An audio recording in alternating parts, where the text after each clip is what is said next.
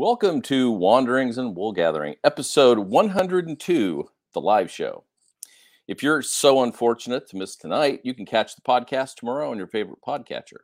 If you like what you hear, give us a review or comment on Apple, Spotify podcasts, or on the YouTube channel. We would love it if you subscribed and feel free to share it with your friends. Tonight's episode is brought to you by 4411 Creative Agency. The good folks at 4411 provide custom marketing and flawless execution. Creative is their middle name. Head over to 4411creative.com to find out more. We are joined by royalty tonight, the presidents of Schecter Guitars and president of Daisy Rock Guitars. Both are behind one of our favorite projects, Beauty in Chaos. So I'd like to welcome to the show first Metalhead Monday, JPP, and our special guests, Michael and Tish Ciravolo. Welcome. Hey guys. Thanks Greetings again. hello. hello. It's so long since we've had you on the show. I think this might be three times, and you guys sent me that jacket like I get for SNL. So no, no, no, that's five. Five. Well, you, yeah. You, you guys, a T-shirt for three. It's in the mail. I don't even have a T-shirt. What's going on with that? Come on, guys. I like yeah. them. I don't like you. So. Oh, yeah, there, there it is. the fun and dysfunction brought to you by Foggy. Thank you. Welcome, guys. It's been a long time. It's nice to see you. Nice to see you too.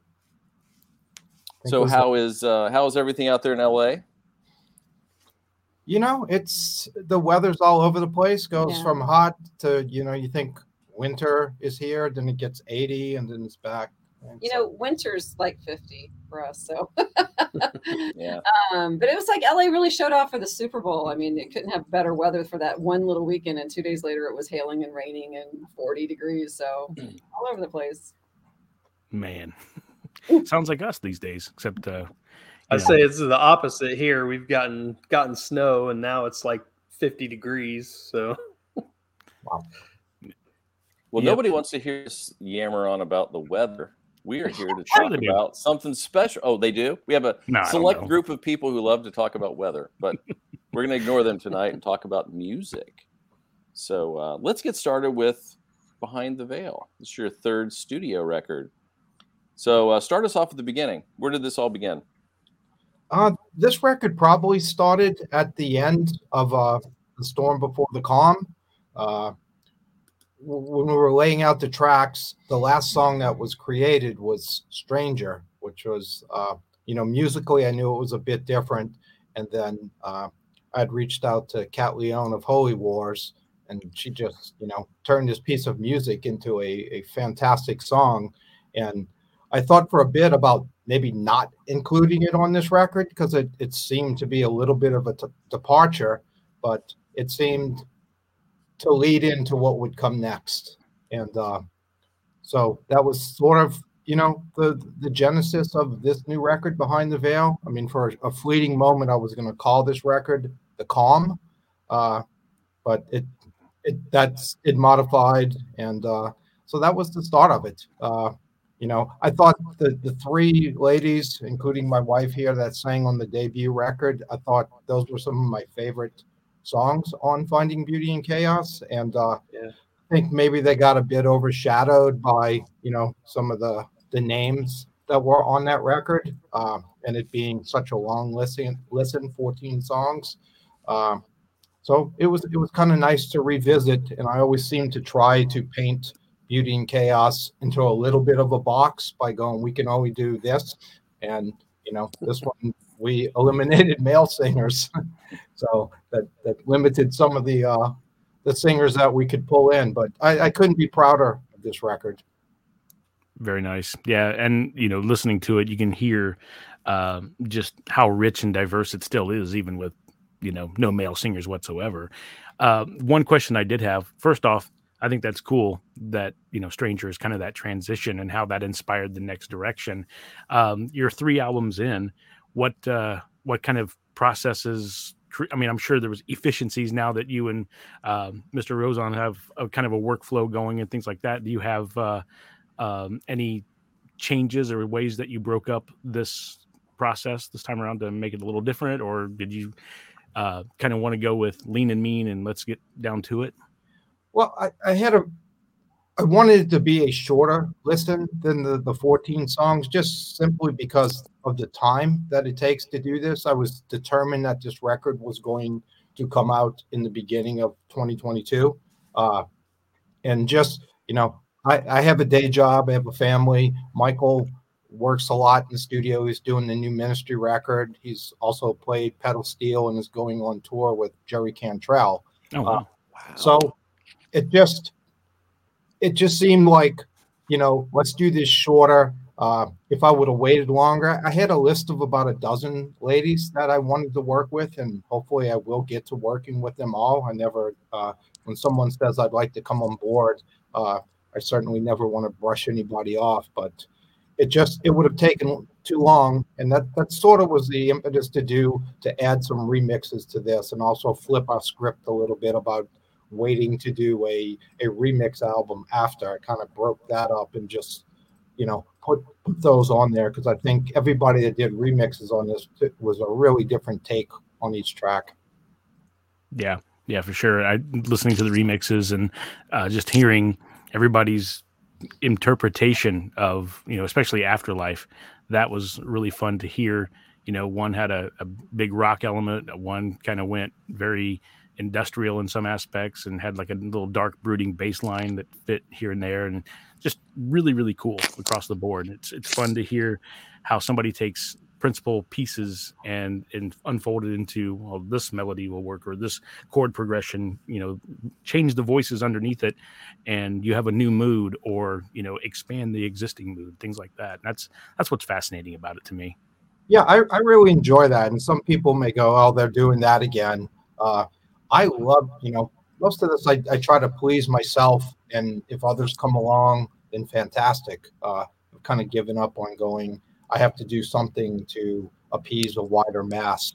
I enjoy sending tracks out to people and, and kind of getting that in, inbox ding and and seeing what uh, someone else, uh, including yourself, uh, mm-hmm. you know, how it would interpret them. Some some remixers and producers ask for all the tracks and some go just give me the uh, the tempo and the vocal. And uh, you know that's why i think they're also d- diverse and different. But I, I really enjoy that uh, process of seeing you know how the song evolves or how another person hears it. So you know it's a big listen this record as it you know with most things beauty in chaos it uh kind of expands and grows and uh this turned into 25 tracks again. Uh but you know, I, I, I think people will find their gems in it, and uh, you know, hopefully, at least give each remix a, ch- a chance. For sure.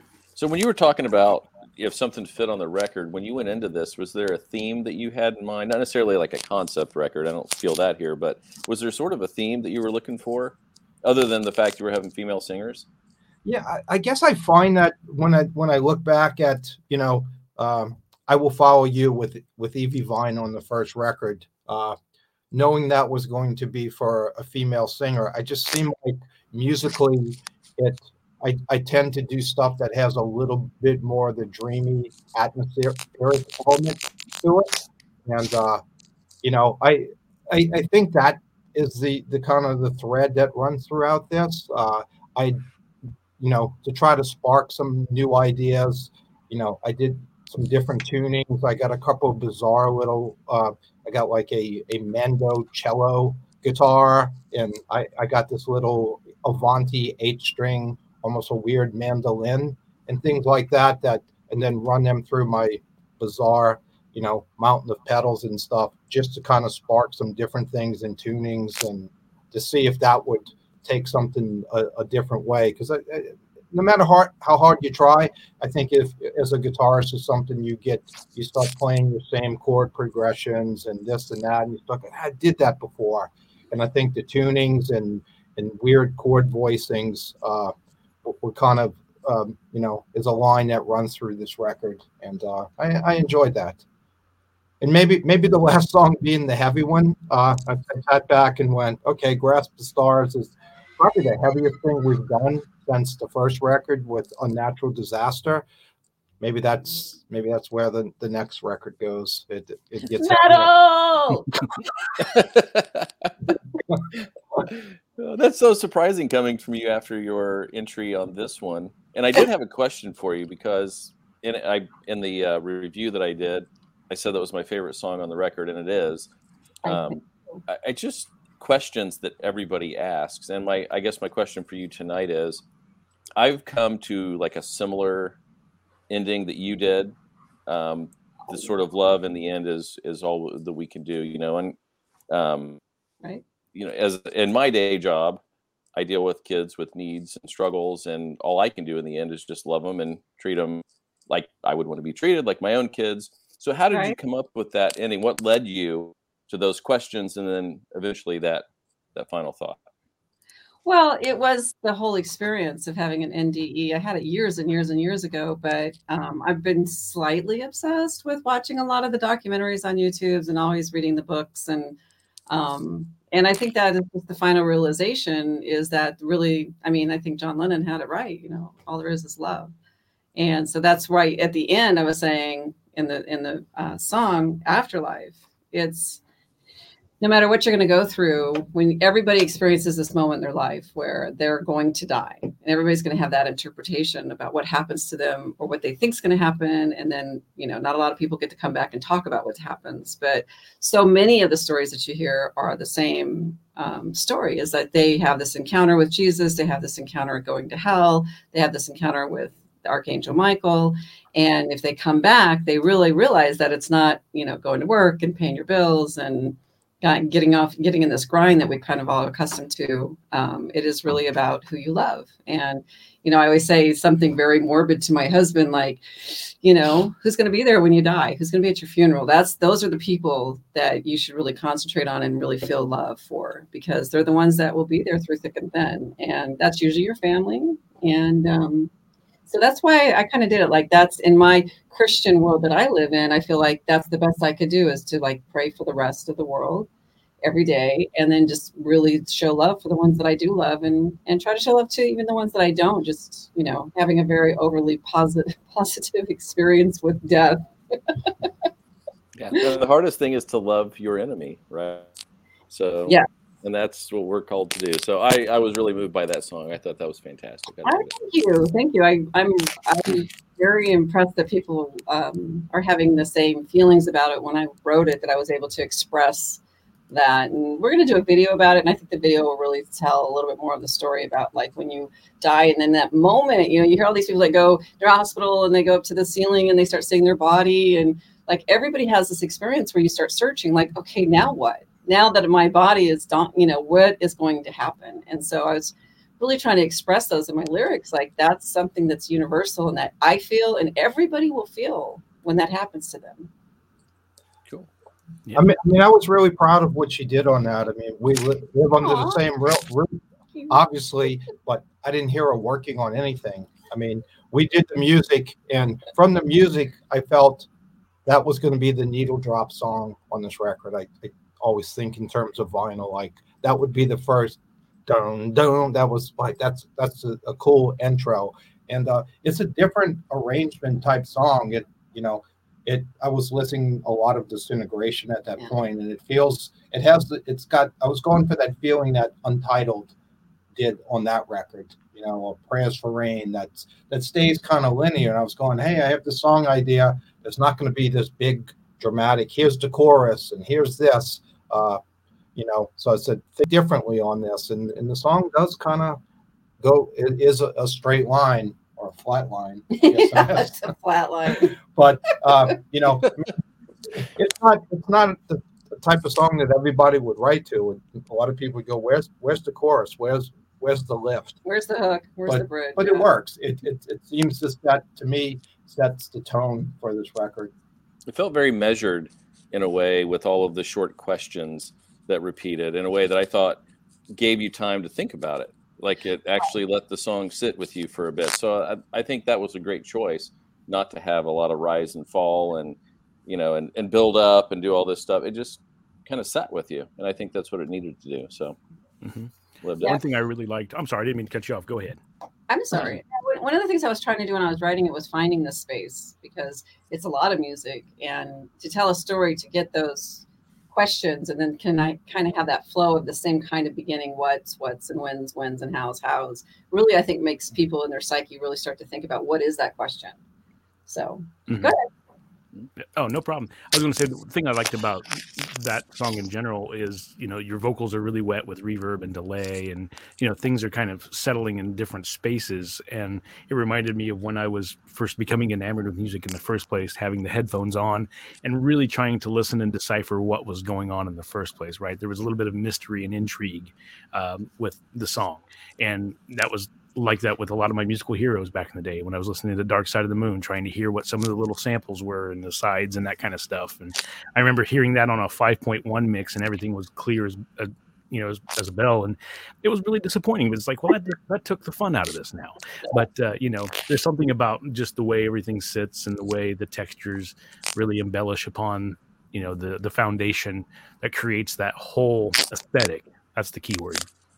Yeah, I mean, Michael Rozon's fantastic when it comes out. He has the patience of a saint, and uh, I mean, does, he, he, he, delved down into that, and I love listening to, you know, the stuff he mixes in headphones. You know, each of those reverbs will will bloom in a different way, and it's usually like it'll delay, and he'll delay the reverb on a certain line, and it'll just kind of blossom out. And uh, you know, it was important you know, she phrased it correctly to where it did leave the space for that, you know, the repeats to kind of carry and and do kind of a, a rhythmic thing that sometimes moves left left and right. But I think it it does pull the listener into that song. Mm-hmm. Uh, you know, so I'm really looking forward. You know, that that wasn't a song that we have out mm-hmm. yet, and very few people have heard it. Uh, so I'm really curious to the response, but I love it.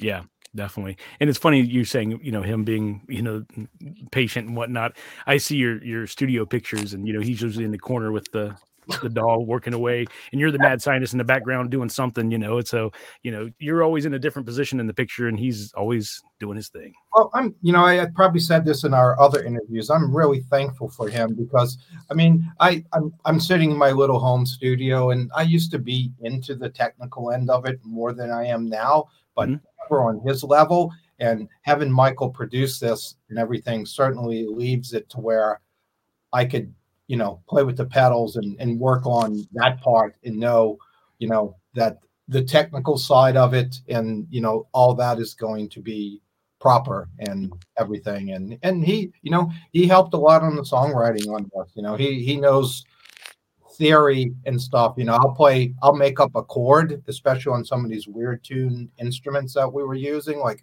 Orion has is is it's kind of a non-standard tuning, and I have no clue what the hell the chord is. It just sounds good. And when I step on the electric mistress, it swirls, and he'll sit there and on the piano thinking, "Oh, you're playing an eleventh on top," and it's like. Yeah, that's what it's going for. Eleventh on top, what's on the bottom? Naturally. Yeah. awesome. Monday, we've been yammering away and not letting you get the words in edgewise. Do you have any uh, questions you'd like to contribute? Uh, it's been listening and enjoying the chat so far, but uh, you guys have touched on the songwriting a little bit. So I had a question about that. Um, you know, this is your third project now.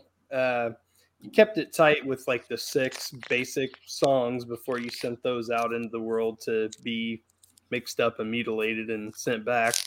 So, has your songwriting process changed at all? Like, I mean, uh, with these um, with these artists, are you presenting them with a completed track to just then write lyrics to, or how how does that process work? That was definitely the way finding beauty in chaos was. It was like completed music and the singer really had to kind of fit in to that. I think when it got the storm before the calm, I, I started trying to look at it from a singer's perspective and going and maybe not give as many melodies and filling up the space to where they had to latch on to something that was already there or picking up on a melody. And I think this record, uh, there isn't a most of that embellishment got added after. So it allowed Michael and I to to musically kind of play off of what the singer sent back. So I think it this one, even though uh, everybody, all all six of the ladies wrote the stuff at their own studio, their lyrics. I mean, Cynthia in Brazil and Elena in Italy. Uh, it, it felt a little bit more like we were really collaborating, like sitting in a room in a weird way. Like here, here's how this song goes. And I mean, we changed a little bit of arrangements this time, which didn't happen a lot in the past. Like they did something and it's like, oh, let's extend that or let her, you know, there was some revisions this time that maybe weren't there in the first two records to where it's like, hey, continue that or that really worked. So I think that that's probably the difference uh, in the way this record kind of came together. And as far as the six songs, I mean, Beauty in Chaos songs tend to, you know, good or bad, have a six in front of it on the time. Uh, you know, they're usually high five, six, six minutes, six twenty. And then, you know, again, when I go back to always thinking in stuff in terms of vinyl, you know, you really, in theory, are supposed to keep that in that 18 to 20 minute uh, you know time constraints. So i knew six songs would actually be vinyl you know and uh that's that and and wanting it out and uh not taking multiple more months uh is why we limited it at that. And you know it I, I think always in the back of michael and i's mind is trying to keep the record sound cohesive even though there's a different singer coming in, you don't want to sound, have it sound like a compilation or K-Tel's hits of the 80s or something to where it's just all over the place, you know. What I love so much about the album is how diverse every female vocalist is on it. None of us sound alike. None mm-hmm. of same kind of phrasing. Obviously, Betsy's in her own world with how she's always done her voice with Caterwaul. Um, and that's what I really love about it. It's just like a really dynamic showing of how 6 mm-hmm. different women can sound six different ways. Yeah, for sure. Um, so we talked a little. You mentioned uh, Cynthia.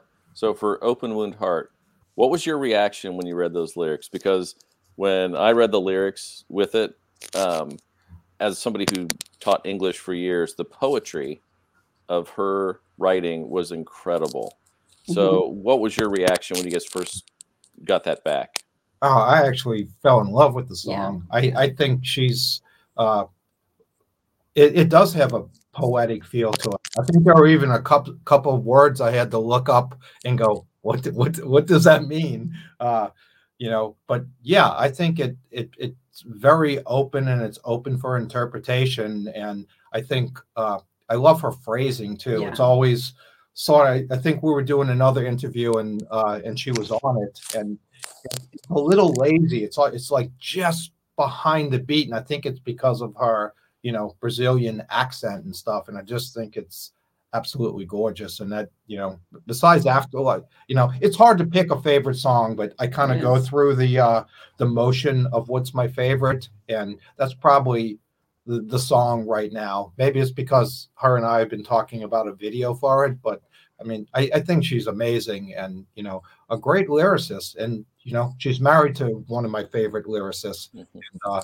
you know, uh, got to be a lot of pressure from that end, but I mean, she just knocks it out out the park. And uh, I'm I've been privy to hear some of her what's going to be her record that she's working on. I, I even played some guitar stuff uh, for her, and it's it's fantastic. I mean, she she she's really really good. I think her lyrics are really um, very. They tell a really great story, and they're very romantic. You know, what she's talking about is in one way very romanticist stuff that she's speaking about and, and writing about. But it's it's like really touching to me. It was really touching when I read it. I think, I mean, I, lyrics are really important to me in Beauty in Chaos. I think that's, uh, we haven't really, you know, and I probably, that would probably be the first time I would tell somebody, eh, you know, nothing's about partying, nothing, it's just not, it's not like, you know, they're deeper and they're open and, uh, maybe it's just the singers that I reach out to, or maybe it's the way the music drives them. But I think uh, every song lyrically is, really, really good. And I think the, the lyrics that are open where someone can put themselves into it, like, you know, you know that that to me that means that or i was in that situation even if it's not exactly what the singer wrote about i love the open-endedness of it. And uh you know i think again we got you know six songs that are really uh lyrically great. You mentioned uh playing guitar. Was it on cynthia's album you said? Uh, has that all of these collaborations you've done over these three projects has that led to a lot of other collaboration, like you playing out with the other artists? No, you know, not with COVID. Uh, and I mean, Cynthia and Wayne are in Brazil, but you know, I mean, I I really I respect and everybody's time that has anything to do with beauty in chaos. I mean, no one's making any money on this, and that's not why any of them are doing it. So, uh, you know, they put their heart, soul, everything into what we do, and you know, if anybody uh, asks me to add some guitar to it, you know, I, am happy to. You know, and I always, I think one of one of the things is I always try to ask people is like, if you like what you hear in Beauty in Chaos, or if you like a certain song, delve into that singer's catalog. I mean, everybody that's on this does their own stuff, and uh, you know, I think you'll really be impressed. You'll you'll become a fan of of you know the singer or their band or what they do. Yeah, I'm definitely a huge Holy Wars fan now. I, I, I love their stuff. So, and I'm looking forward to diving into the other singers on this one. Yeah, a Whitney's song Orion is such an incredible story. I mean, mm-hmm. like that that to me was like some really amazing songwriting because she really captured that feeling and I know how much time she put into it too. So yeah, I love it too. I liked uh, in your when your little kind of the, the, first dive into the record that you kind of honed in on uh, "Not Your Fault." Uh, you know that uh, that that's a different song on that, and mm-hmm. uh, I, I, think it might be lyrically the most personal song yeah. that we've had on it. But again, I'm privy to Pinky's story behind it. Uh, but I think it is a song that is open where most people can put themselves in that that situation. Uh, and uh, it turned it, you know, it might be have the catchiest hook in it. Uh, but but I think we took it and, and made it fit on on the album really well. Yeah, it would. It was one for me that, like, the first time I heard it, when I heard her voice, I was just like, I was really taken aback. It was so different. Um, you know, like when you hear Whitney or Elena instantly, it's just a beautiful voice. And this one was so much very, you know, a lot different than anything you've had before. But a couple listens, and it just hits that groove perfectly. And I don't know if I was on track with what I said about the record or about her song, but um, I felt like I got you know something out of it. So she definitely, I think, did a great job, and I really like her voice now. It really has grown on me. Yeah, she's she can sing, and I've known her a long time, and always in the back of my mind wanted to to work with her, and uh, it just came, and it it happened to be the song that when I mentioned that little kind of mandolini instrument, and I've never been like an REM fan, but I had that little riff. And I think that sort of as we center the skeleton of, skeleton of the song, that little part, which is still in there, but it, it kind of got doubled with some of my usual uh, echoed out guitar. It certainly had an REM vibe to it, and uh, it she she actually said that, and she goes, "Did you send me this because I was in the video?" And it's like, "What are you talking about?" And she's she goes, "Oh, I'm one of the actresses in the Losing My Religion video." And I'm like, really? Oh wow! You know that, uh, Kismet. I gotta go watch it. Yeah, if I picked an REM song that I go, that's a good song. It's certainly that one. Uh, but but yeah, that song kind of evolved the most. Uh, and we tried because it had this commercial thing.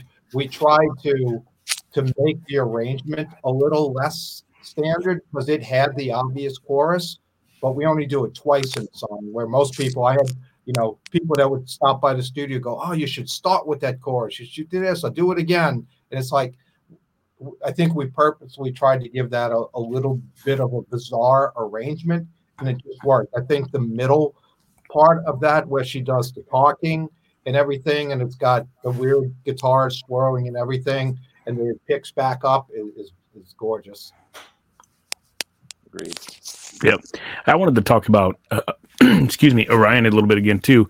What was the foundation of that song? What started it? Because the bass line, you know, it certainly doesn't go into a chord progression. It's just kind of a little groove, and then everything's textural on top of it. Nice little reverse swells and that sort of thing. It's it's a very fun piece. And I, if I'm not mistaken, that was the first video you dropped for uh, to kind of tease this release. Am I correct? Yeah, that was. Uh, I think that was actually that was the first song that we finished. Also, uh, because I knew we were going to do it as a video. That was actually mixed and mastered while some of the rest of the album was still being done. I I'd gotten. I was looking to see if I had it here. I guess it's at the studio. A weird little an instrument. It was Eastwood. It's a uh, a Warren Ellis Mandocaster. Mm-hmm. So it has Mando.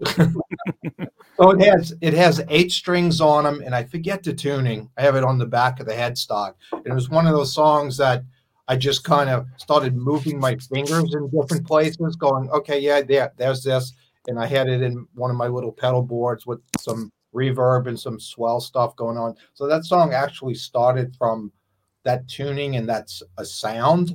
Mm-hmm. Uh, I think Michael did the bass on that, and he he plays bass really different. Uh, you know he'll he'll make it move against the chords and and things like that. I think he comes from doing almost like a piano background of of how he approaches it. But that song started with the uh, a guitar sound and uh i think whitney was like what do you think? And, I, and it's like uh a cross between bjork and bauhaus? I threw at her which i don't know how much wider you can get but she just honed in on it. And uh that song probably came together the easiest of any song I've written. It's just she just she did it, came back, she sang it at our house. Michael wanted to do it. You know, Michael picks up on like, oh, there's a little hum or this or that. So we brought it to our studio and she sat there and belted it out like three takes and then started adding some harmonies and and it just came together uh so so easy and some songs just unfold that way and i think mm-hmm. on on the the when I said it's 25 tracks, there is like a seven and a half minute version of Orion that uh, is on the, the last of the the further behind the veil. veil. We just ended with that, and uh, no way we're going to keep a, a, video interesting for that long, so we did edit. But it's got a cool outro that I think almost has this Kashmir vibe to it. There's like some mm-hmm. weird guitar stuff going on, and you could really hear her her vocal range. She does some you know, wonderful like uh, Arabic kind of scales, and it's going around. And she started doing the talking thing where she just had the lyrics and was talking words, some of them backwards, and it was just it just kind of worked. And uh, just like keep going, keep going, keep going. Yeah. It's like oh, we got seven and a half minutes. nice, and I can attest to how it feels when you have a kind of an unconventional instrument or a new toy, if you will. Uh, and you're messing with it and it just fuels inspiration you know? And so you get a different take on approaching your normal routine of things. Um, that's always fun. And then two how crazy cool is that video? You know th- there's some really good production in that lots of you know kind of cinematic things going on special effects and everything. It just blended beautifully. Yeah it's the same crew that she used. I watch i think her song was called incantation and it's very cinematic so she's like, once we started talking about the video, it's like, why don't we bring your team who, who did that? And they came in and, uh, I mean, we shot that and I'd never done anything in front of green screen before. So it's like this, you're really putting the trust into, it's like, I'm standing in front of this green cloth and, and what's going to happen? You know, worried that it could come off looking a little cheesy or anything, but I think it just fit lyrically and you know, I'd never seen Whitney perform before, so you're really putting trust in, you know, when it says Beauty in Chaos featuring, and whoever you plug in there, you're mm-hmm. really counting that they're going to carry it. And I mean, she knocked it out the park. I mean, she had some really a couple of different and exotic looks in it. Yeah. And uh, she really had some ideas as far as the uh, the dress, you know, right. like how we were gonna. How we all were yeah, dressed. She so, did a mood board on Pinterest yeah. and did like a whole like layout on here's the exact theme we're going for. Nice.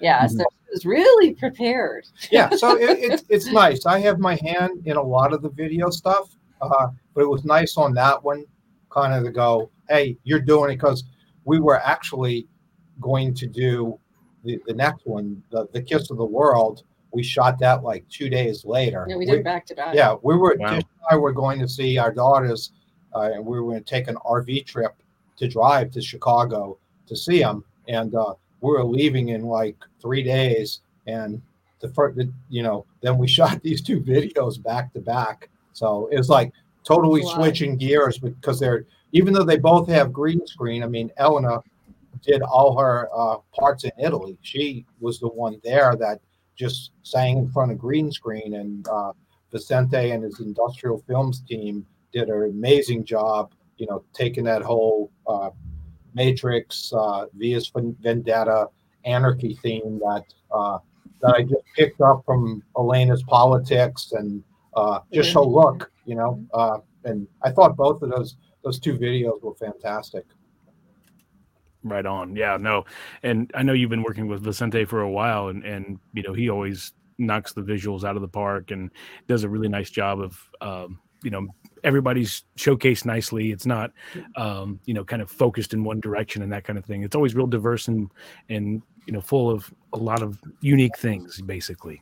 Well, thank you. Yeah, he's. I enjoy where we have a, a really good time while we're doing it too, and that's been since the first video, Storm. Yeah. Uh, you know, it's just. I mean, I don't know how many he's done for us. I mean, I think there's been. I think there's three maybe that he hasn't been involved with. Uh, and the one that we're premiering along with his album, uh, we did a video of Grasp the Stars. Uh, it's just it's fun. It's just yeah. like uh, I think when people see that, what, what, we're going for that is like when I moved out here, uh, while you had the Sunset Strip, you know, the hair bands, you know, all mm-hmm. those, you know, flyering everything down the Sunset Strip. That was her.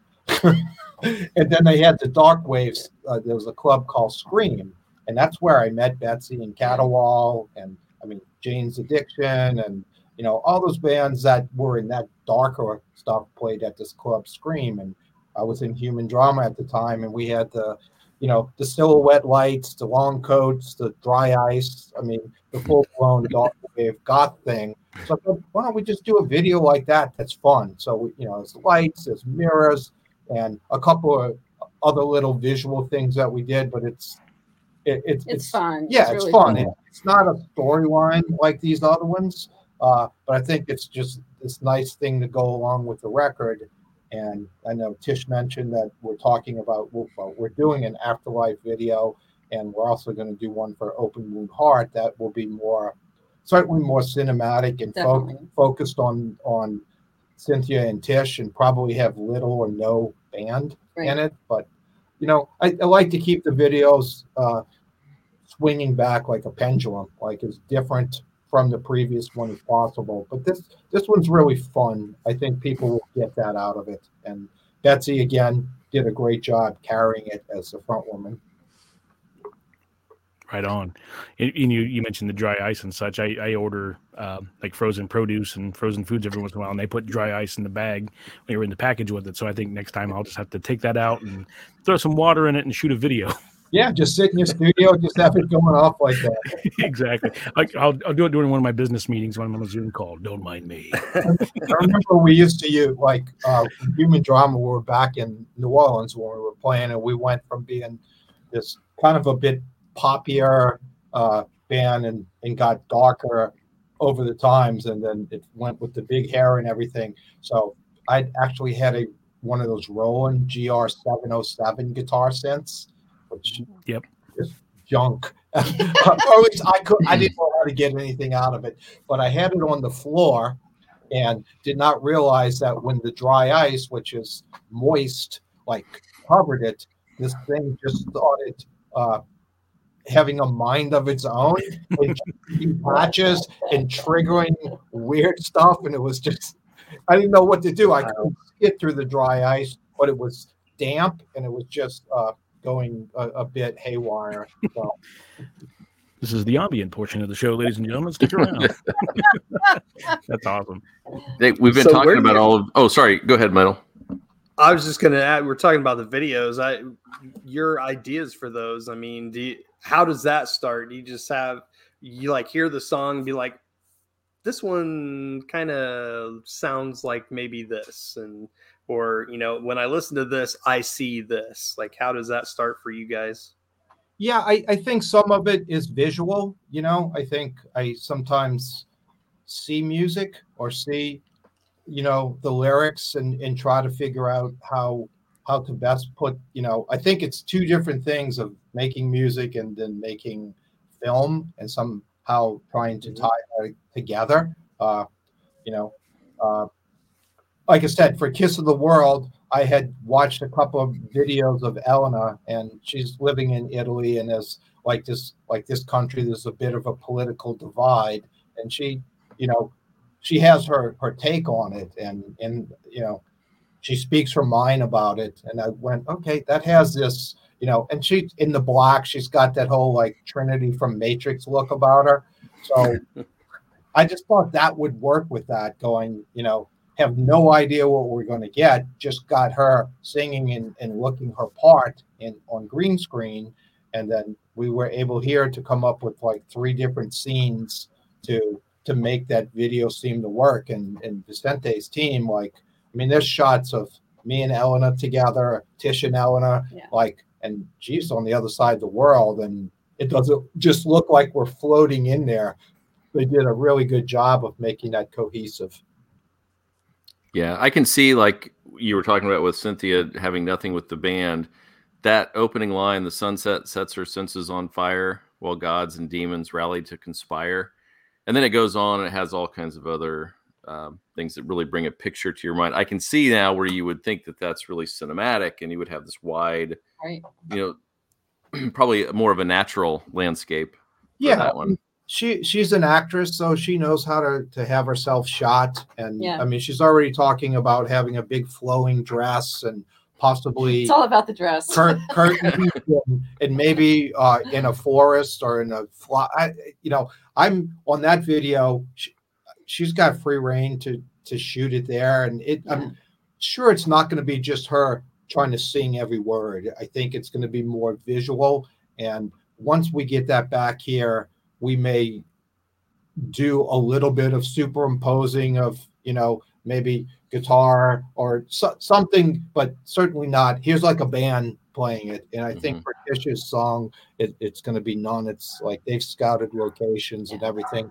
So I think both of those are going to feel a bit more like like mini little movies in a way, you know, which would be really nice, you know, especially after these first three. The, the first two sort of have a storyline. The Grasp the Stars is just fun and bombastic and this I think these will take a, a really nice turn. Yeah. Hey, Paul did a little background work. Last time you were on the show, we asked who you might want to work with.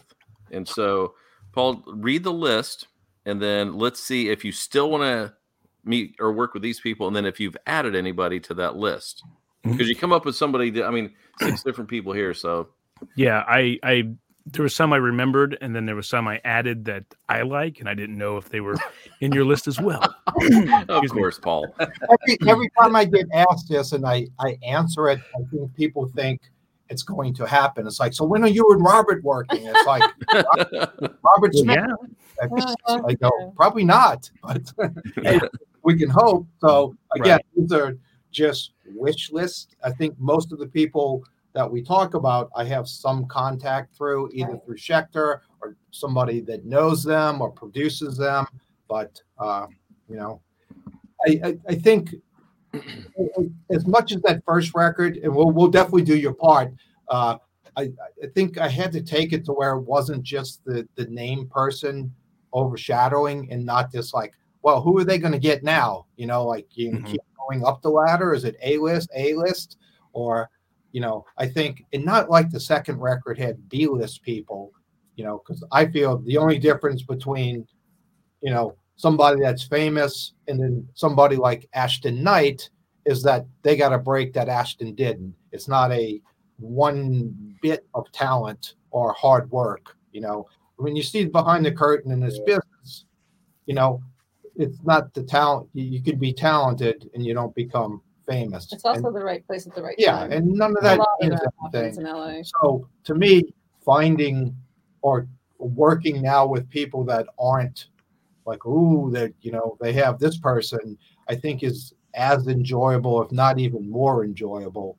You know, I love the idea that I mean, Ellen is a fantastic vocalist, and her her band has a totally different uh, audience than would listen, you know, to Beauty in Chaos. But they've really embraced this, and and vice versa. And I think in a way, Holy Wars too. I mean, Cats they have their crowd, but it kind of cross populates, and that part's been uh, I really enjoy that. But let, us hear this list. Yeah. Okay. Let's let's re let's reformat it a little bit. How would these people fit in the beauty in chaos uh, realm? How's that? So I remember one name that was dropped last time was Bjork. Yeah. She would have been great on this record. Mhm. it should be great on any record. Yeah. Just put that out there. Yep. Yeah. Uh, Lesley Rankine. Oh, she's awesome. Yeah. Uh, I, talked? I I've asked her, uh, and you know, I'll be candid. I sent her what what turned into almost pure because you guys know Steven. and uh, it, I think she's like, it's a cool piece of music. I don't know what to do with it, and fair enough, you know. Uh, but I, I think for Leslie, if if she if it ever came to that, uh, I think she would have something to do with the music too. Uh, Mhm. And I would probably write something that was really sparse for her. But I, I do really enjoy what she does. Certainly. Uh, a couple of that I added. I don't know if you're familiar with Lou Rhodes of Lamb. Do not know. Okay, kind of electronic down tempo stuff from the early 2000s and such. Fantastic voice. Um, oh, I forgot to put one on here. Beth Gibbons from Portishead. Oh, of course, that's yeah, amazing. that'd be amazing. you know. Yeah. Uh, Yep. So, and then uh, Sharon Nelson from Massive Attack. Yeah, that I mean I think some of the some of the stuff definitely has that uh that vibe. Uh Mhm. I can see her like, you know. I mean this this record, if I could have gotten all these people, all these ladies, we could have did a nice triple record. Yeah, yeah, for sure. I also added uh, Skye Edwards from Morcheeba. Do not know. Oh, she's fantastic as well. And then last but certainly not least, I threw a curveball. Juliette Lewis. Yeah, yeah. She's the Yeah, actress. Yeah. Yeah. Very Yeah. cool. Yeah, she's got a badass edge to her that I think that would. Very Yeah. Oh, I love her bands. Yeah, Mhm. her music is fantastic. She's a good singer. Yep. I mean, maybe uh, like I said, Grasp the Stars, you know, this record it has a lot of dream pop, shoegazy, you know, uh, Rachel Goswell would have been fantastic on this record. I would have loved to have Evie back on this record. I think that would have made this sound a certain way. It would have been a challenge to do, you know, 10, 12 songs in that realm without it sounding uh rep you know repetitive.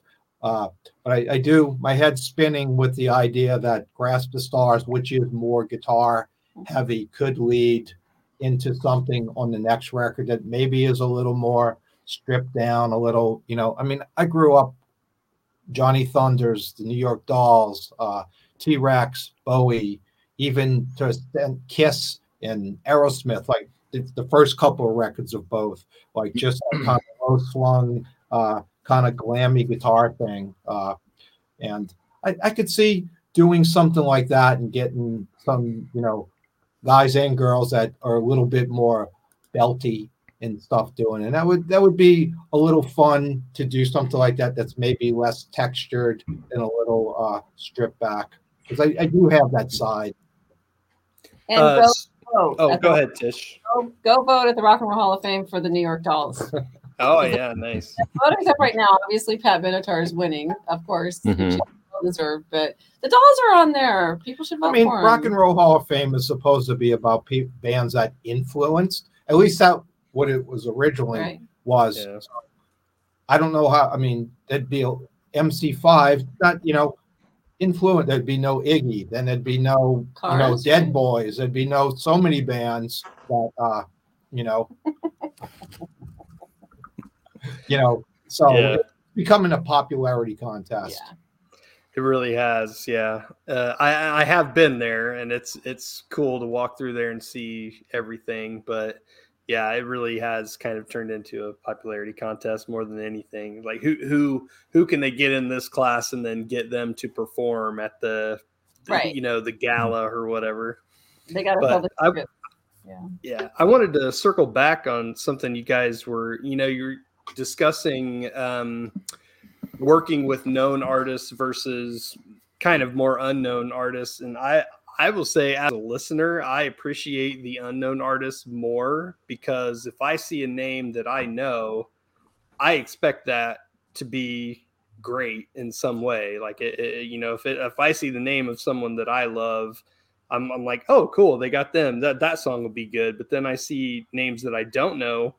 I have no expectation going in, other than I know now your music, which you know is great but I don't know this vocalist. So I, I go into that, I think, with my ears more open and trying to take that in and experience it more, if that makes sense. No, it makes a lot of sense. Like I said, uh, I mean, that first record, when I mentioned, like, Betsy's got a great song on Finding Beauty in Chaos, but it's it's near the end and it's she's following up, you know, Wayne Hussey, Robin Zander, Doug Pinnick, Ice T. Like and then that's mm-hmm. on the second record. And I think you combine people's attention span, uh, the you know the, the lights that are on somebody that's you know has you know bigger selling records and all. And I think some of those songs got you know overlooked, which is sort of why I went smaller as far as you know six songs instead of 14 and uh you know at some point i you know i'll run out of who i'm going to ask you know, I mean, the uh, the phone book uh, contact list isn't you know endless, and you know, it like I said, it is enjoyable. Like finding, you know, trying to find the right person to marry up to the song. Because I mean, when we send the song, or it's not even a song yet. When we send it to a singer, it's a soundscape. It's a it's a better it's music, and you know it is finding the right person to take that and turn it into a song. And I think we've got a really, I like to think, you know, a thousand percent track record that it turned into a gorgeous song. Uh, you know, and it is, again, it, I, when I talk about this, I feel like I got to go. I certainly don't look, you know, Holy War, Kat, or Whitney, or Cynthia, my wife, anybody that's like there, oh, I can get them because they're not famous. I mean, that's, that's not not the thing. That I right. once it once that song, those lyrics and melody and their voice comes back, that's the song. It doesn't matter. I can't imagine in my head anymore about someone else. I can't sit there and go, "Oh, this would be so great if Peter Murphy sang it." You know, hmm. it's it becomes a song. That's the stamp, and end of story. Well, you mentioned that you don't have an endless list. All right, so does that mean that basically you're not interested in having people back that you've had on already? You just want to keep pushing new territory? No, uh, I had really hoped to have Evie on this record, and it, it just she was you know moving and co- got COVID, and it just didn't work. I'd of course love to work with Wayne and Ashton again. They're both have become dear friends, and I mean I just think they're both fantastic. Uh, I I don't want to keep going back, and I, I never want my friends to feel that they've they're obligated and they both have their own career. So if time works, you know, uh, then then fantastic. I, I certainly anybody that's on the records, you know, to me is part of the the family, and uh, you know, for as long as I do this, I'm happy to have them back. If if it if it works in in contact and they want to do it again, yeah, fantastic. If Wayne doesn't want to sing it, I'll keep working with his wife. Fair enough. Oh, and we'll suffer through that. Listen to you, sarcasm.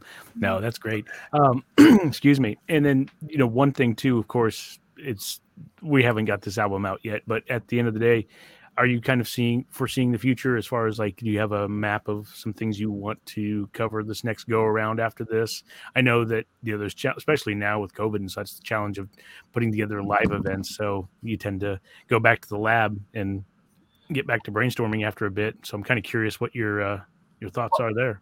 Well, it, I'm always getting sort of a slight forced hiatus, which might be good because Michael, at the end, he's just finished ministry. He's getting ready to go on the Jerry Cantrell tour. Probably if he didn't do that, I'd be going, let's start again. And mm-hmm. I, I think maybe taking that step back, wrapping my head around these two videos that I really want to be great. After after this, uh, and then starting to write some, you know, some I don't know where the next thing will go. Uh, in my head, I was thinking of doing a, a string, a couple of string of singles. You know, just a single song and put it out with all the, without all the fanfare of doing an album. You know, I mean, not mm-hmm. to, to bitch or moan, but the the uh, doing an album and the deadline of going, I need it by this. It needs to be done and mastered, mastered to get here, to send off, to get this, to get it the press back on this time. It, it starts being a little bit it's a full time job. And oh yeah. I start, you know, when we first this record's available on vinyl, and at the places that pressed our first couple of records quoted us 65 weeks wow. to press a record. Mm. Ashton found this a, a company that uh, does short runs and you know would turn it around in 12 weeks and like three to four times the cost. But thankfully, our label was like, okay, I know you want to have it on vinyl, but I start seeing why people do digital. I, I, I almost want to punch myself saying that, but uh, it does make releasing stuff. You know, people compl- I mean, complain and rightfully so. I mean, we're sending some stuff to Europe, and postage is the same price as the album. You know, and I mean, yeah. there's so much that stacks up against uh, physical music. So what am I going to do next? Try to get these two videos, you know, let let this record sit a little bit, mm-hmm.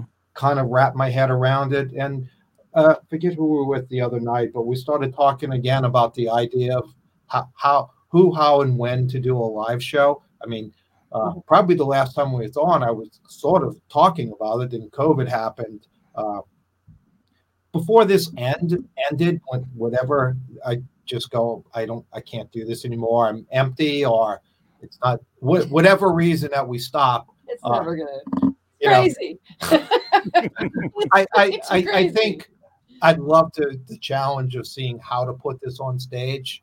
You know, mm-hmm. I, I don't have any notions of of touring it. You know, I mean, it's just yeah. not financially feasible uh, yeah. to do it. But the idea of, of doing something I had hadn't done before, which is obviously would require some tracks to have some of the elements of textures on, a, on, an additional guitar player.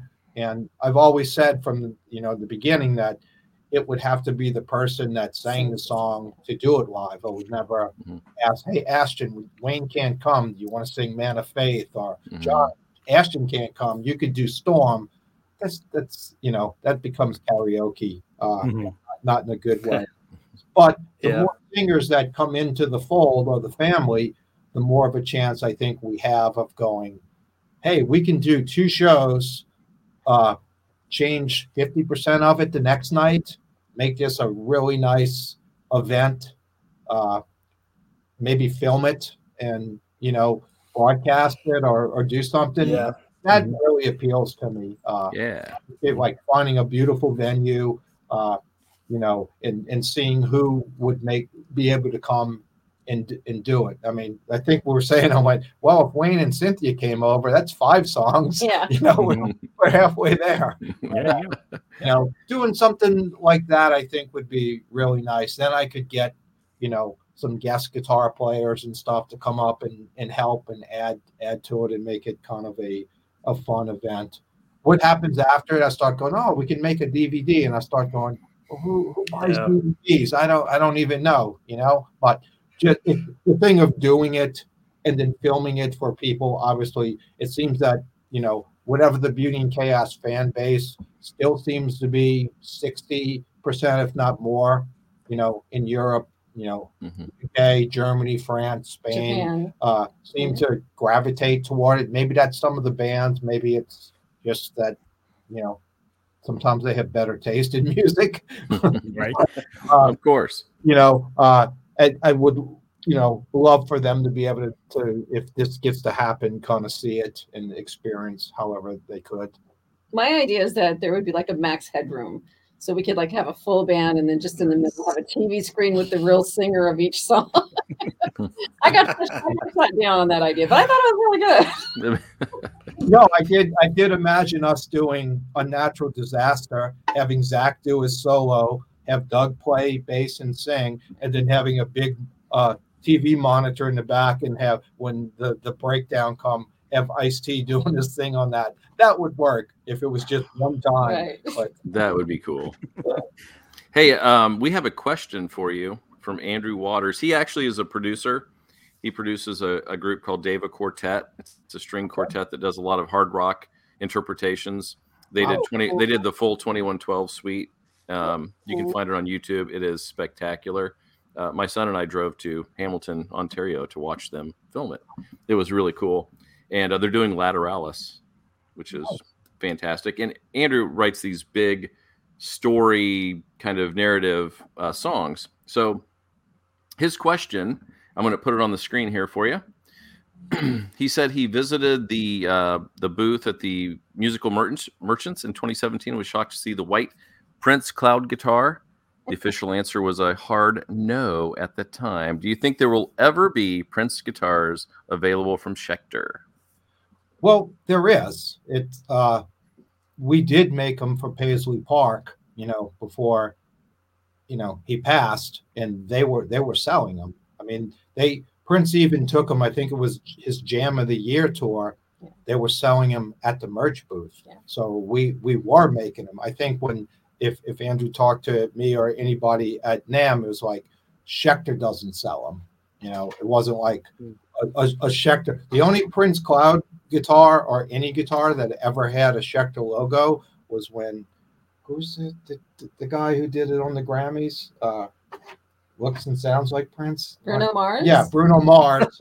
he was gonna. I mean, he did it great. Ding! He, I win. You won. I, he played and he did like maybe Let's Go Crazy or, or something on one of the shows, and they asked to loan it, and I just said, well, if we're gonna put it on there, we stuck a logo just on top for for the show. You know, it was like okay, but I think that was the only reason I said no to the guy because that's not we wouldn't sell it. That would go through, you know. And now when when an artist passes, and especially one if he passes, there's yeah. no succession or who owns stuff. It it becomes really kind of convoluted and people laying yeah. To it. I mean, we had people come talk to us somebody from the Hendrix family. I'm, you know, the third cousin to Jimi's, you know, whatever. And I'm just like glazed over. I have these sketches that Jimmy did. You know, we'd like you to do them on guitars and license them from us. And I'm like, you know, that's ridiculous. I mean, Schecter had nothing to do with yeah. Jimi Hendrix. You know, I, I don't want to be looked at as I'm, you know, robbing the grave of somebody. So, you know, if like he, he could find them. I mean, they, they were probably going for a lot, and there's some talk of doing it again. But then Paisley is going to be a museum. It's going to be a regular studio. I think maybe once that gets situated, maybe it happens again. Cool. Yeah. But thanks for the question, Andrew. Appreciate it. He would have been on my list to play. Yeah. yeah. yeah. No kidding. Watching this halftime show. Oh, yeah and then looking back at Prince playing, it's just like you go, it, this is a sad state of music. well, you know, he also had the rain in his favor during Purple Rain, right? So that was just, man. Yeah, he asked the producer if he can make it rain more. Yeah, so exactly. Oh goodness. my husband's being very low key though about Prince because Prince was a big fan of my husband's and not me. Yeah, I did. He liked all the stuff that you did. And then when I started Daisy Rock, we kind of based the neck design on an actual Prince guitar, that slimmer neck profile. And uh, in Daisy Rocks, and he played one of them through a couple of like uh, one album that Takumi was telling us about. He played like a purple heartbreaker with one pickup in it through the whole album because that was like his favorite sound. That's like, cool. So he was like as like a recluse guy, but he actually like spoke very highly of Michael. He really did. That's great. That's, yeah, you need to tell people that. That's awesome, Michael.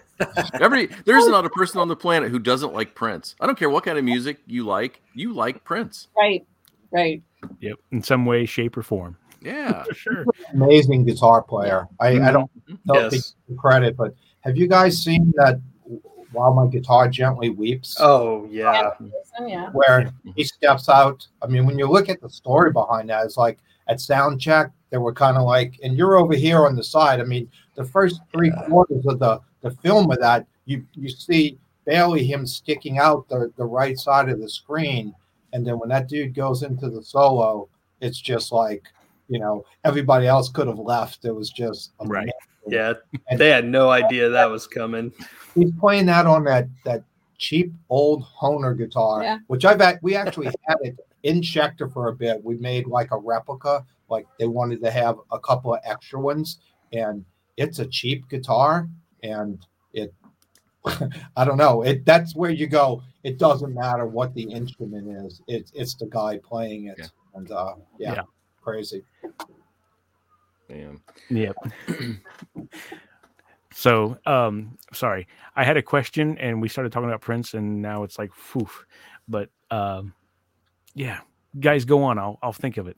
What? let's, talk about your, let's talk about your remix. Your remix is fantastic. Yeah. Oh, thanks. Yeah, no, I, you you put a fire under my backside. Um, I was kind of just doing the daily grind and in a rut and hadn't touched any of the stuff for a while. So you you hit me up and I was like, oh yeah, yeah, I, I want to do that. And I, Which song? Afterlife, of course. Oh, Yeah.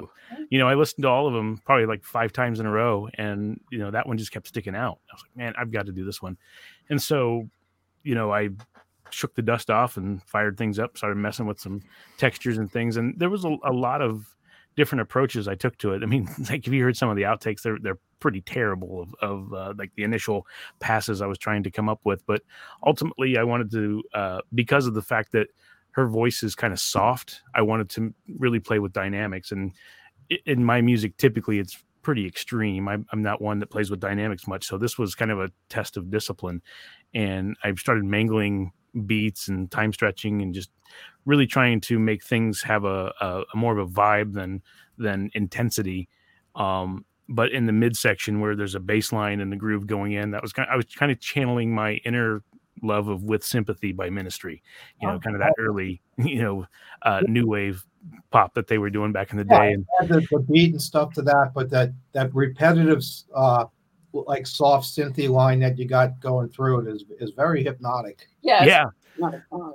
yeah that was a lot of fun that was actually uh samples from tape that uh, got kind of manipulated in pitch and fine tuned and just stretched out. So it just had a softness to it and of course run it through pedals as well. I got a strymon uh night sky reverb that really does a lot of crazy stuff with it. yeah so i put tried to put a lot of space in there with it as well. So it kind of built up and went back down and that kind of thing and i just really enjoyed you know kind of playing with it. I didn't put any rules on it. I just kind of put what felt good. I didn't find myself wanting to grab a million different toys i just what's in front of me i'm working with and you know kept it simple and um and now i'm working on something every day again so Well, thank you very great. much Very talented with that. You definitely should stay with it. i appreciate that Oh, you, you haven't heard it. So, what ended up happening again? We have this confines of a CD. Then the first CD that's seventy six minutes. So I'm sitting here with basically, tw- you know, take the original mixes out, another six, 18, 19 remixes. Mhm. I can only fit part of them now on the main CD. And and I start feeling I'm going, well, as much as I sit here and get on the grandstand about music in the physical format, like I just don't want I mean all the remixes are good. Trying to find uh the seven that fit with that, and it wasn't about anybody's name or anything, it was just, you know, we did this the six songs one through six, and then I put remixes in the same order on the main mm-hmm. CD, and then I still had all these other ones, which pretty much lined up to the same amount of each. So I talked the label into going doing this short run CD, so at least the other stuff was available on a, a CD, and we we ended up you know going let's call it further behind the veil, you know, which was even more of the reason. So, I don't know. Maybe I'm I'm throwing too much content out there, but I like to think that each of these, the way people reinterpret the songs, is a different listen, and maybe you listen to it in a mood. And if you listen to in Afterlife's your favorite song on the record, maybe you sit there and go, well, let me hear these other three remixes of mm-hmm. that and see how it how it works. And the same, I mean, there's a bunch of them of Open Moon Heart. I mean, Tim Palmer's remix of it is is stunning. Mm-hmm. Uh, and then Cynthia is a really big fan of this Mortal Coil and Cocteau Twins, and Ooh, she was she was thrilled that John Fryer, who did this Mortal Coil and has this you know it's early 4 AD stuff, kind of gave that uh, song that treatment. He stripped pretty much everything out of it, other than added some instrumentation in her voice. So um, again, I think there's a lot of gems in there. It's it's a big lesson, probably not a one nighter. well, you never know. It is. So, you know, we were talking about doing a lot with the music. You know, Paul's talking about all of his process and everything. Do you ever just get to the point where you're like, I've overworked this. I need to just bring it back to the essentials and, you know, and just put out the simple version. Does that happen often? It no, uh, I, I still have this kind of like he loved is the tinkering. Sometimes to me, it isn't the oh I can let me now I can do this. Let me write a song around around this guitar gymnastics. To me, it always comes from a sound. You know, it's mixing things around, and or it could just be one chord, and I'll go and find a drum beat, and then and then it just kind of like guides me to it. Uh, you know, I've I've thought about doing something and going as I talked about earlier, going trying to put Beauty in Chaos in the box, like that first record no keyboards, and right. this record all female singers. I thought about talking with Michael and go, let's look at this old school. Let's go. It, it, you know, Pro Tools is the ultimate enabler. You know, you keep asking for tracks as long as you got the CPU, bandwidth. Hey, 88, 89, 90. You know, it'll keep giving. Going, let's lay a template out and go. We have 24 tracks.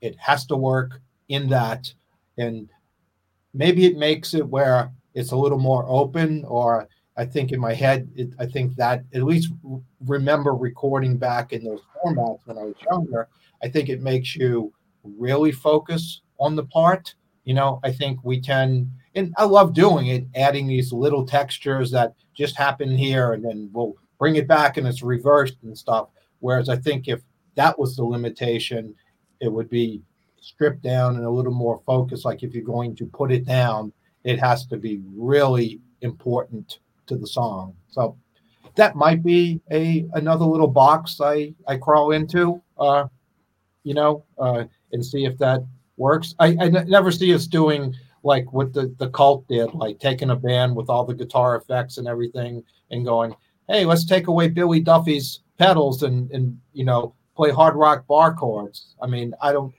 I'm not that type of player really anymore. Uh, but who knows?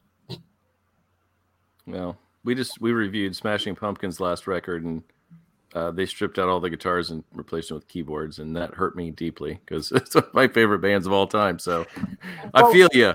Yeah, I, you know, we, I think people probably thought that when once we took the uh, the no no synth moniker off of it, that it would be overly synth done, but everything's written on guitars. I mean, still a lot of the textures do come from the guitar. Uh, you know, we there's some the, the, the really obvious stuff like an Afterlife, the synth line is on you know Kontakt with you know a really nice sample, and there's a couple other things on this record that are obvious, you know, finger pressing a key.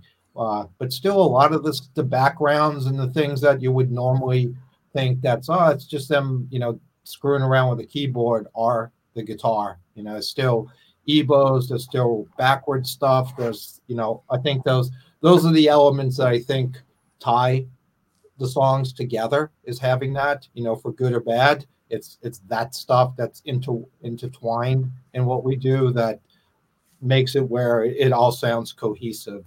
And um, you know i still enjoy doing that yeah, and it's funny too because when you sent me the tracks for Afterlife, you know, I asked for you know everything, and I always like looking under the hood and see where it started, what the the groundwork was. And I remember seeing that track saying, you know, Mando guitar. So I, I didn't know if that was just a guitar effect. Now that you're talking about, you have that instrument, and I'm gonna have to go back and listen to it a little more uh, thoroughly. But I could definitely hear kind of a nice chorusy vibe. It was real lush and that sort of thing. Yeah, that was a bizarre uh, overdub. That wasn't written. That song wasn't written on that, but we we had it out, and I think I had done some of the stuff in uh, "Not Your Fault."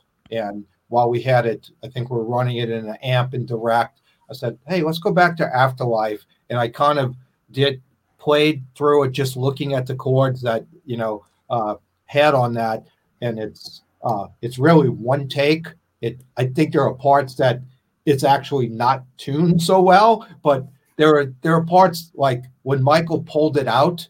Uh, I, I, I get to the point it probably drives him crazy that I'll take home a rough mix and I get married to it. I get mm-hmm. you know, like that's how it's supposed to go. That guitar is on the left and it's there and it sticks out. And I think it was that Mando guitar. There were these parts that in between some of our words, I was doing like these upbeat things that just kind of gave it like this weird tug.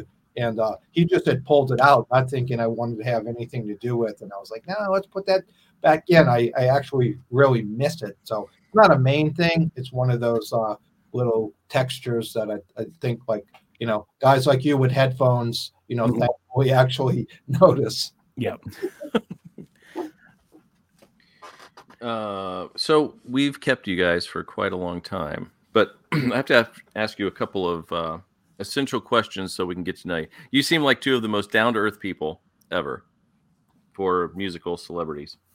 So we have some essential questions we just got to ask to get to the nature of you guys. So, without thinking too much about this, for each of you, what is your nickname?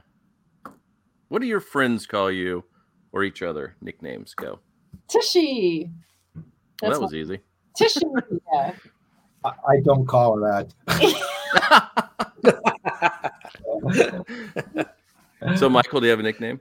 I, I unfortunately with Schecter, I get people calling me boss. Yeah. And I'm like, I, am not Springsteen. I, I, I don't know. Uh, you know, and I don't own. I have a bunch of boss pedals, so I rather I rather put it as that as that I'm someone's employer or my tie to Springsteen.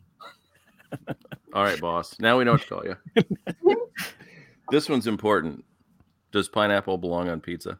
Yes. Yes. Damn right it does. I agree. So, thank Where, you. Where's the rush question? I'm waiting for this one about 2112 or something.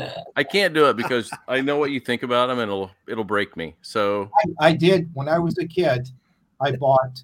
I used to look at Circus magazine, so I'm aging myself. Mm-hmm. Before internet, you would read yeah. and find out about it, and it was like, okay, and there wasn't a billion albums coming out, so there was a review of Fly By Night. So mm-hmm. I got on my bicycle and rode to the little record store where I would get all my records, came back with that, put it on. I think it was By-Tor and the Snow Dog. Oh, wow. That's a um, tough entry. Yeah. And I sat there and I, I, I kept going back to my turntable thinking it was on 45. See, that's just hateful. I don't know if we can have you back anymore. That's just rude. I, I, I, I respect you know, I mean, God, the, the band's longevity. I mm. I've been in bands, and it's like to keep a band together that long. Mm-hmm. It's just those, those high guy singers have never been my forte. Right. Like, you know, Iron Maiden. I mean, if Simon Gallup hears this, he'll probably disown being my friend. Uh, I just that was, you know, I think I is a there was a slight while I liked Judas Priest when I was younger, like Sad Wings of Destiny and some of that. But that's about as you know, or Freddie Mercury. I, I take him out of that category, yeah. but you know, it the high singers were never my cup of tea. That's why I gra- gravitated towards the Cure, Sisters of Mercy, the Mission, the, the deeper baritone things uh, have always worked for me. In that. Yeah, I'm not allowed to play like Supertramp or Journey or, or Scorpion. and, and, I'm a fan of Geddy Lee and Ashton Nyte. So oh. I am on the extremes. Uh, yeah, so, opposite. um, okay, so from the the past year, your favorite TV show or movie? Yellowstone. Yellowstone. Oh yeah, gotcha. so good. It's so good. Favorite new music from the past year? You want to pick it up? wow. Uh, Have we listened to anything new? yeah. Uh, I love Bastion's last yeah, record, his Awakening record. I mean, I, I, I, guess I tend to listen to the people that I've been working with. I mean, the Cat Holy War Stringer Singles has been mm-hmm. fantastic mm-hmm. and uh, so good. You know, so I, I can't say uh, the the psychedelic furs record, Made of Rain, I thought was yeah, really good. Listen to that. I, I picked that too. Mm-hmm. That's good. Hey, we've got one more question here from Andrew, so we're going to pop it on the screen for you while we're doing this. What do you think the biggest challenges facing independent artists today? Yeah, where are you going to start? Where's the you know? I, I, I am going to quickly do this my, another hour. Yeah, I mean, I I I hate the idea of streaming, and this isn't uh, you know cancel Joe Rogan or any of that stuff. I mean, to me, politics. I try to stay down the center, even though I I'm not down the center. But I I, I think that it makes music it, it, it kills the value of music. It's like people are happy to walk in Starbucks and go, I'll have a Trente this, this with extra shot and extra this. And that's that'll be 1250, you know, and they gladly pay it.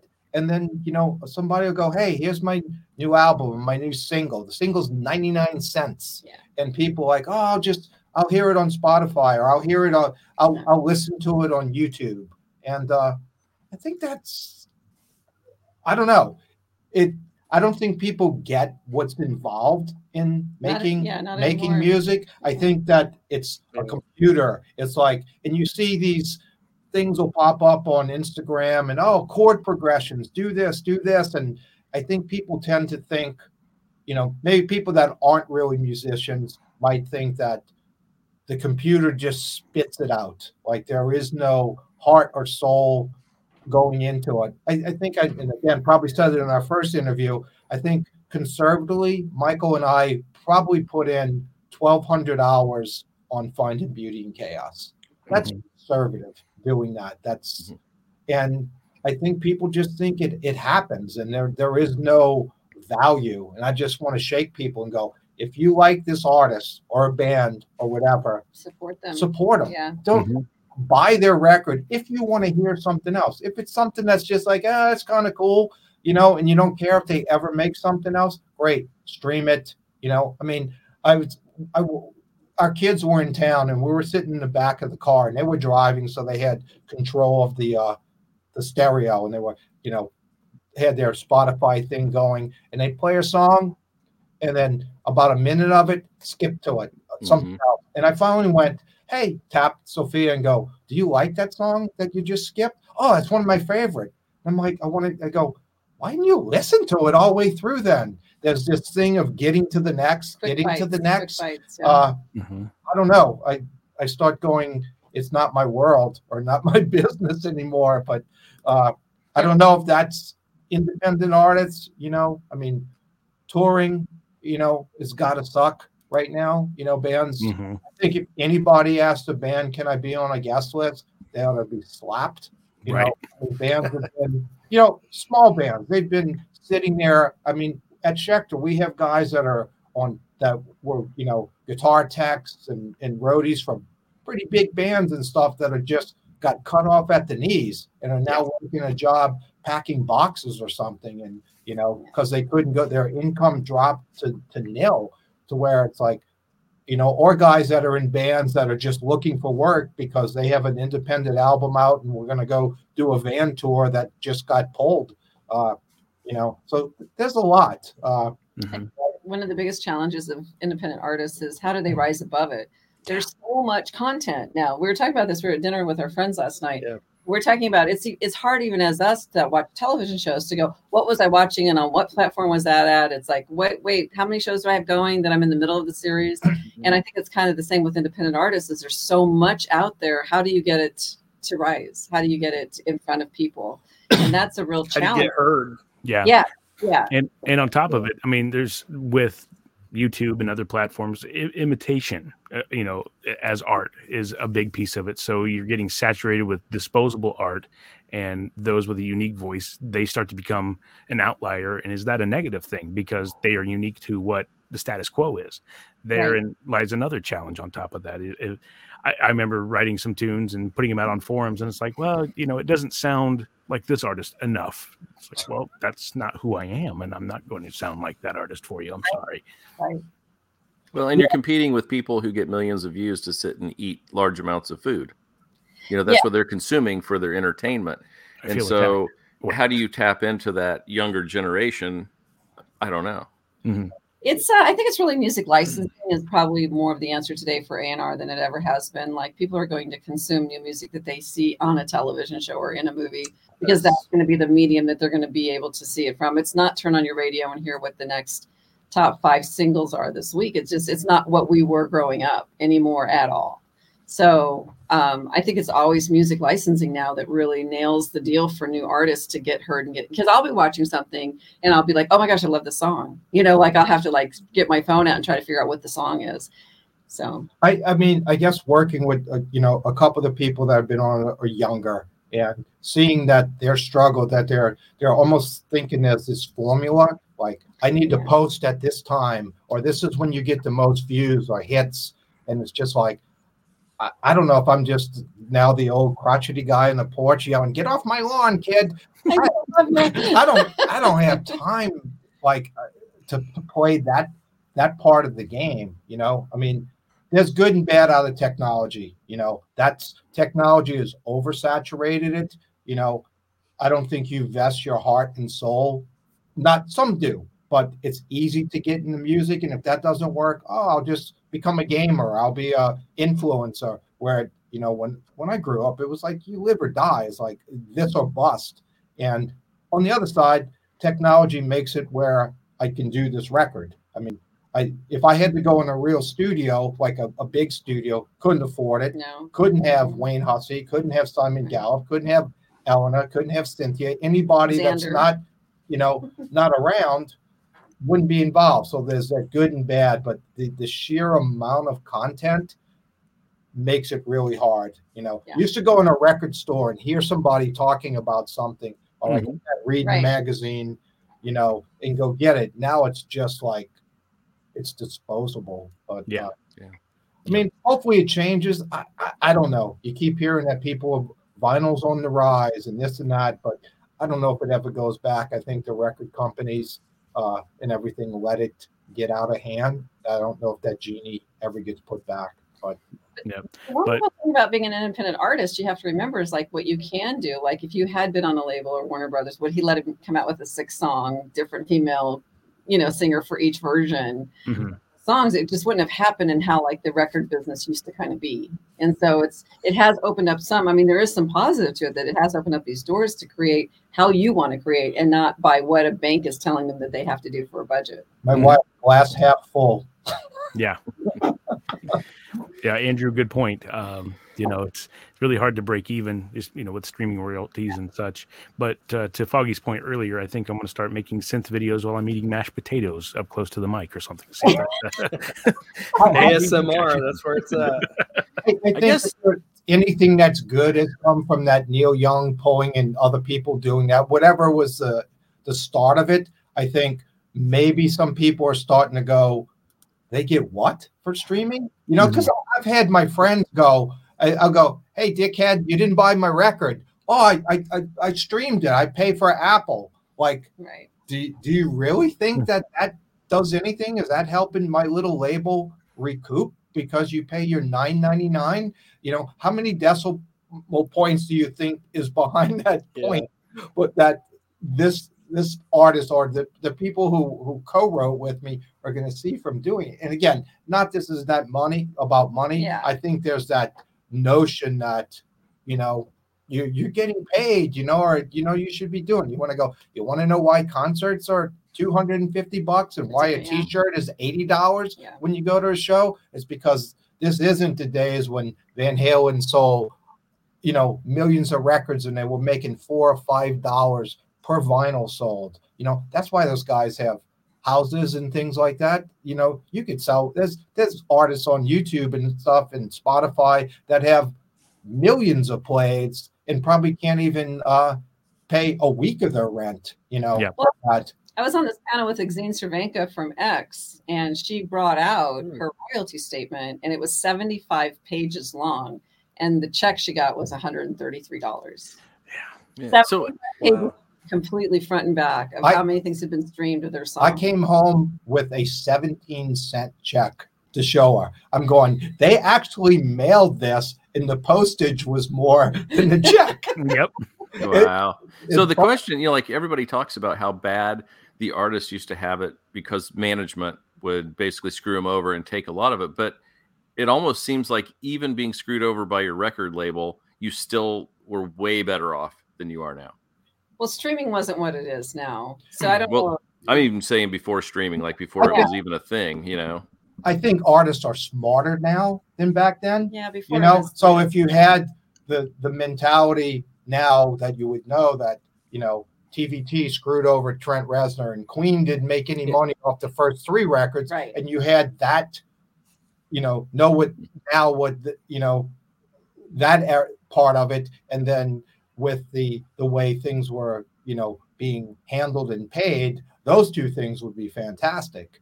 But it's you know now it's like you're smart and you you you're probably not going to get screwed up. I mean, most people don't even have managers mm-hmm. and stuff like that anymore. It's like what am I, you know, what am I cut my point oh oh oh oh oh six, and you want ten percent of that or fifty? Why don't you take all hundred percent of it? And you know, uh, so I think there's that element of it. Well, there was a there's an ownership that a label would also take of the band, and it would be like you got a record deal, and you basically borrowed enough money that, that you could have bought a house with the amount of money that you had to borrow from the label to actually yeah. be out and go on a tour and like set it up.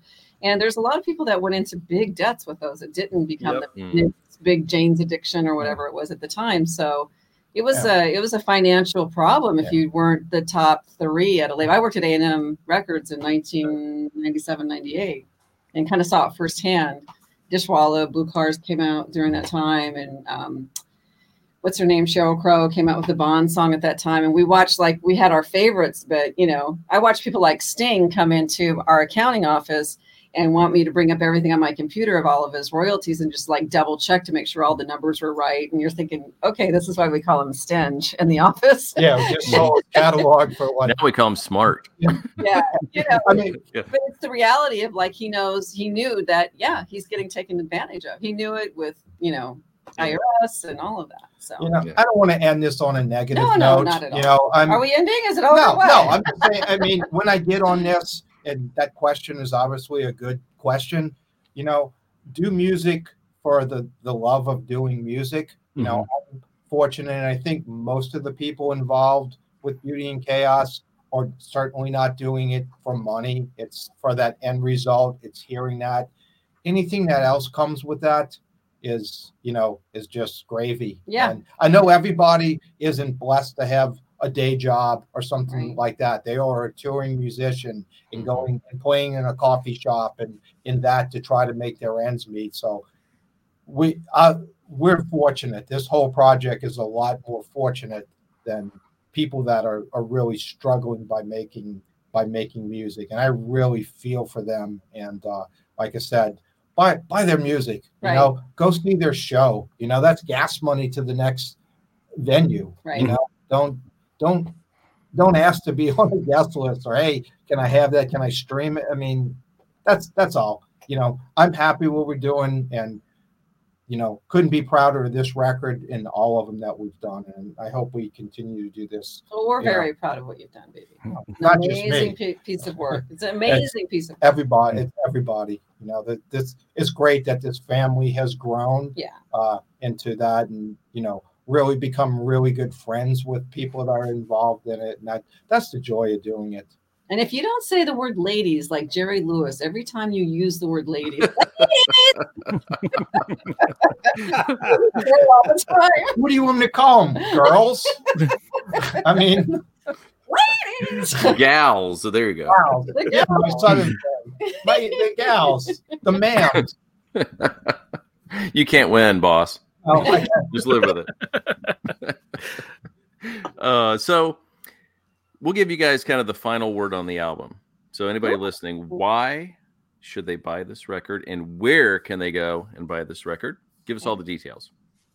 on our website, beautyandchaosmusic.com as vinyl. There's still a few copies left, CDs, digital. Any any vinyl or CD you buy, you get the full digital.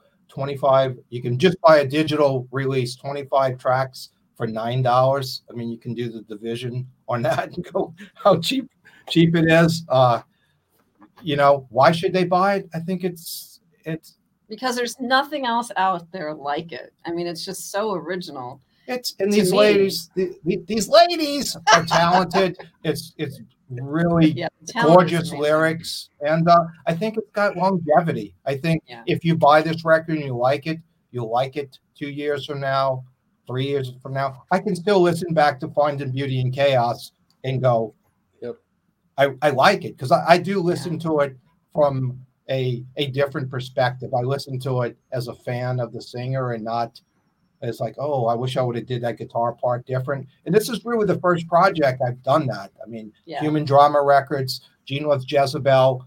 I've always listened to it from the thing like, oh, that snare, it's driving me crazy. I don't listen to it that I listen to it like I would listen to a record I bought. So yeah. I, I hope people enjoy it. I think it will touch them. I think they will be able to immerse themselves in it and and and uh, the lyrics will touch them and they can actually place themselves in what's coming out, uh, you know, of the singer's mouth. Mm-hmm. So it doesn't seem like we're just letting you have the homer here. Monday, why should people buy this? Uh, I think all the reasons he said. It's it's. I mean, it, it's something you've probably never heard before. There's so many elements that make up the whole, and it that changes with each song because there's different people involved with each song. So you're never going to listen to a Beauty in Chaos project and say that, uh, well, like, so last week we reviewed the Slash record, and we're like, after the first couple of songs, everything was starting to feel kind of formulaic. And I mean, there's standout parts and this and that. And that, that is, will never be the case with Beauty in Chaos. That makes sense. I mean, I haven't heard the Slash record, but I would kind of know what I think he would do, and that's yeah. that's a good thing. I mean, the guy's a great guitar player, but mm-hmm. I do mm-hmm. like to feel that this is evolving and revolving, and even in some cases de-evolving and going back. But I hope we, you know, we're not repeating ourselves too much, and I don't think people. I love that they don't quite know what to expect. Mm-hmm. Yeah, that's a great point, Monday. And then Myles Kennedy was the singer on that record, and he would be somebody that would be fantastic to work with you. He has an oh, awesome so voice. Good. He can do it all. nice. So, JPP, why should they buy this record? As I said before, in a sea of imitation, and let alone songs that last three minutes twenty three seconds and are sound bites and ingestible, this is one of those albums that well, Beauty and Chaos as a whole is one of those projects that takes me back to my days in high school, sitting with the headphones, reading the liner notes, you know, just really ingesting the album art, the lyrics, the the tunes, um, you know, the entire experience. You know, do I have to flip the cassette? Is there a vital, you know, piece of that pause that lends to side B? Is there a bonus track that's hidden somewhere? That kind of thing. I mean, there's enough of that mystery and intrigue going on with Beauty in Chaos, even though you know you didn't have a. I mean, you had a 30 minute tune on the last record, right? Which was very cool. I mean, you just lay back and get lost and it was fantastic. And self-indulgent. no, no. I mean, I just think it's this is great that you know, for me as a musician and, and one a person that absorbs it the way I do, it was nice to have that again instead of just being kind of taken along for a short little ride. Oh, that was it. I have to start it over and play it again. You know, you actually get a full evolving piece and you know be it just the song or the entire work so um, that's what i love about it I, I appreciate that. I don't think I could expect a, or hear a, higher compliment for what we did or actually get it. So I'm going to listen back to this and have your whole thing transcribed. and we're going to use that. Cool. You just kind of take out my yammering in the middle. You'll be good. I do think it that gets exactly what I think not only myself but everybody involved hope. I'd like to think you listen to it and hear something different the next time, or you know something deeper that's in the mix that comes back and your favorite track maybe evolves over the the, the span of the record. And I do hope it it, it has longevity. Long, longevity. I do tell my kids a lot, like this song you're listening to right now, whatever it may be, going, you're not going to care about it in a year from now. Mark my words. And mm-hmm. I, I mean, I mean it. And I, I mm-hmm. most of that they're not gonna, you know, not gonna listen true. to. Is are they still listening to Drake? That was like everything was Drake this, and it's like, no, you're not. That's mm-hmm. that's not. You know, that's not going to be let it be. I promise you. You're not going to be playing that, but. Yep. true, true, true. And for me, I think everybody should buy this because of the people involved. Uh, since the beginning, uh, you guys have been fantastic. You've been on the show a few times. You you've pulled the curtains back. Let us see how all this is done. But even more importantly, as you have introduced us to people that I had no idea. You know, we're out there making fantastic music. I love Ashton Nyte. I've, so I've dug into his entire catalog and ripped through it. Um, I've gone back to Whitney Tai. Uh, you know, off of this one, Elena Fossi. It's got some really cool stuff. So, um, and of course, Holy Wars. We've all really dug that. So there's just so much. This thing is just bursting with life. Um, anybody who lived through 80s and 90s music, it is in your wheelhouse. It's in your pocket. You guys definitely need to listen and then go find these other people and listen to what they've done. Mm-hmm. Awesome mm-hmm. people, fantastic musicians. Uh, I love it. So I can't thank you enough for making this music.